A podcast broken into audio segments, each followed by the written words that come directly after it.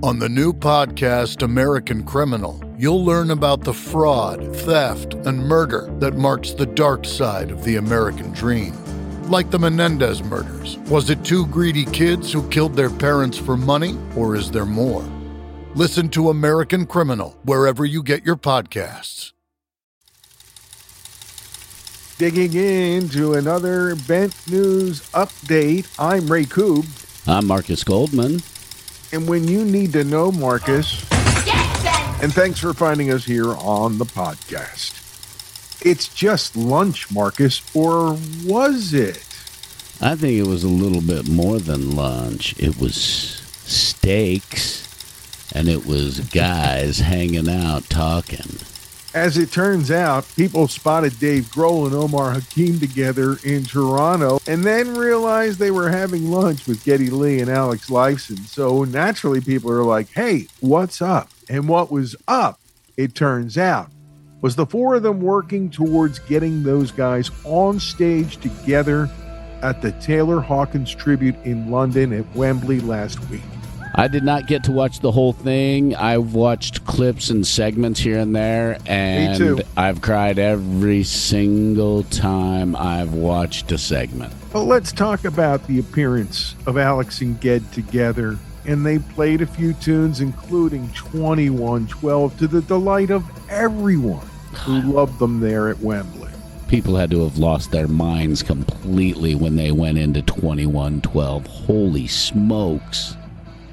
and of course, Dave and the Foos were there. Taylor was their guy. Like you, Marcus, I've seen clips, but not the whole performance yet. But nothing moved me to my very core as a rocker and as a dad to see Shane Hawkins, age 16, behind the kit, kicking its ass like dad with the Foo Fighters I can't even explain the emotional wave that hit me as I watched that. Ladies and gentlemen, we have uh, one more drummer that's going to come up and play with us tonight. And uh, let me tell you, I don't think I've ever seen anyone hit the drums as hard as this person.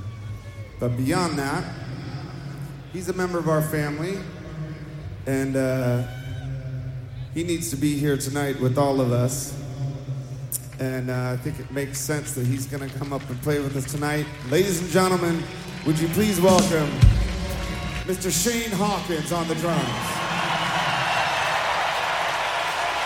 That same emotional wave hit you and everybody else at the same time, and that kid was in the zone when he was playing. It was so beautiful to watch. Just want to put it out there, buddy.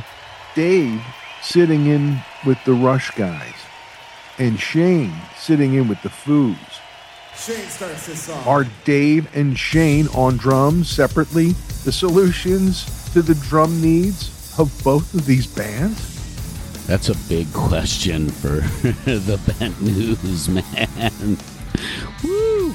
It's a good question to ask and a legit question to ask. Yeah, it's because I've been hitting the Pineapple Express this morning, Marcus.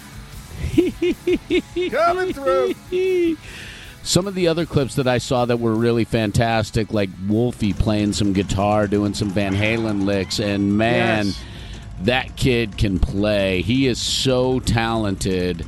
Anyone who's been calling for some Van Halen tribute just got it there, and he did it in a way that made sense to him and felt good because he was also tight with Taylor, sending up some love from Wembley.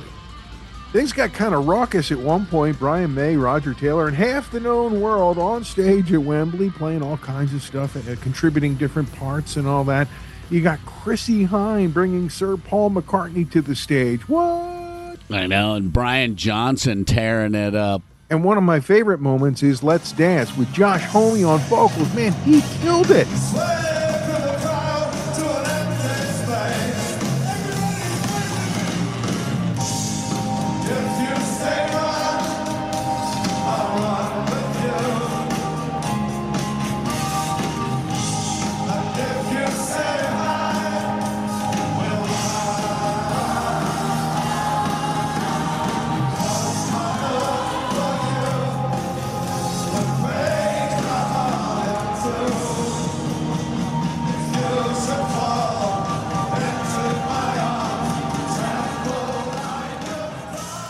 And the other clip that I want to see that I have not seen is them Crooked Vultures getting back together on stage because I had so much fun at that show and I really, really like that album. So quirky and so cool.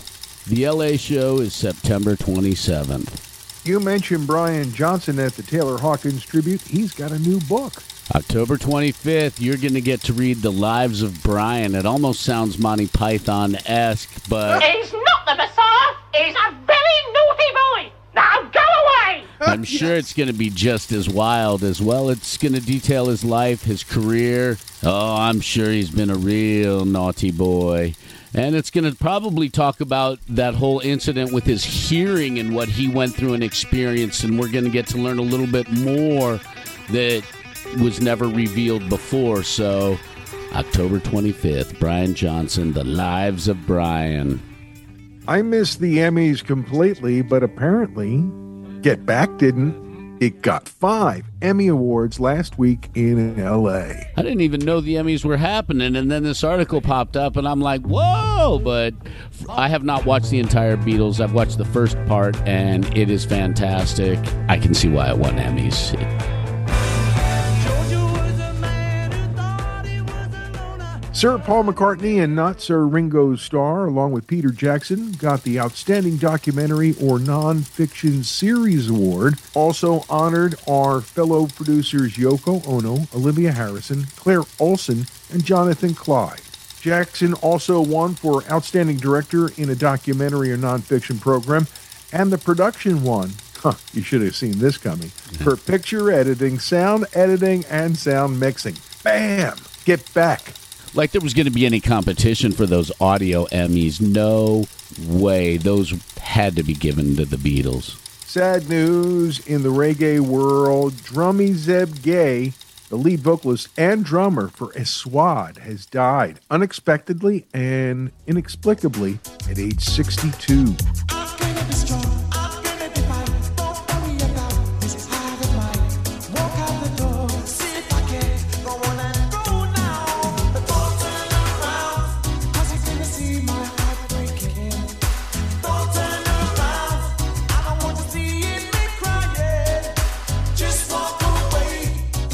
So sorry to hear about that.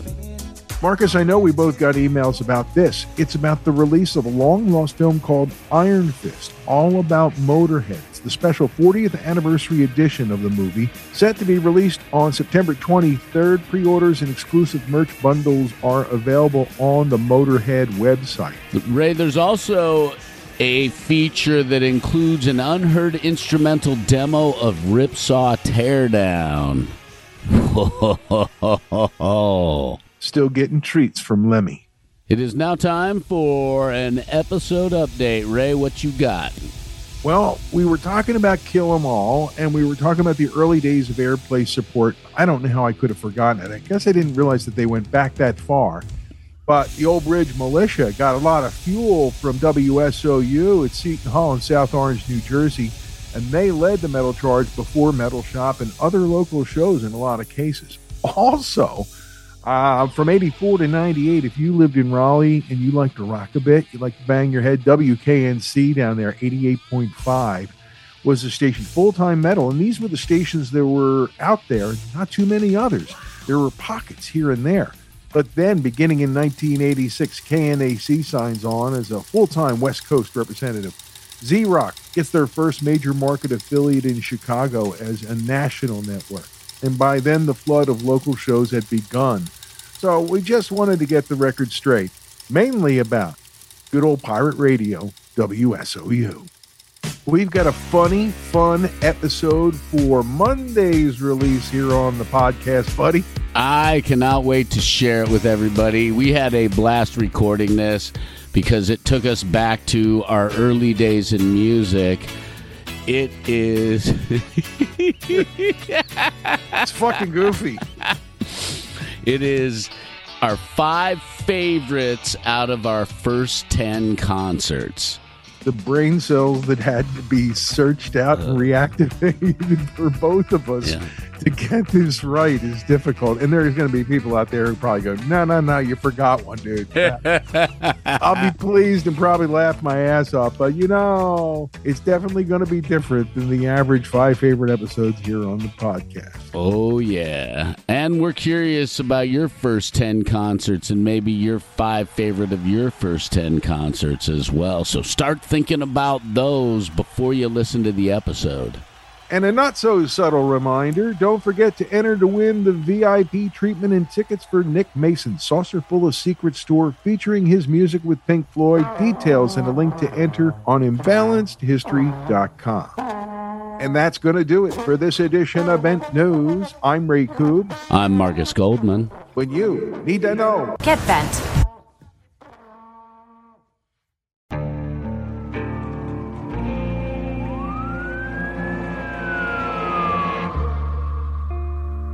What would you do to achieve the American dream? The big house, the happy family, the money. 911, what's your emergency? Would you put in the hours? Would you take a big swing? What's the problem? What's the problem? Would you lie? Would you cheat? Would they shot? Would they shot? Would you kill? Yes. My mom is dead. My mom is right there. From Airship, the studio behind American Scandal, comes a new true crime history podcast. I'm Jeremy Schwartz, and I'll be taking you inside the minds of some of our most notorious felons and outlaws, exploring the dark side of the American dream. In my new show, American Criminal, you'll meet the picture perfect brothers who killed their parents, the thief who stole babies, the crypto king who siphoned off billions, and plenty more. From assassins and gangsters to killers and con artists. Whatever the case, whoever the criminal, you don't know the full story. Until now. Don't miss the debut season of American Criminal, The Menendez Brothers, beginning February 29th. Listen wherever you get your podcasts, or to get early ad free access to the entire season first, plus hundreds of other ad free history podcast episodes, subscribe at IntoHistory.com.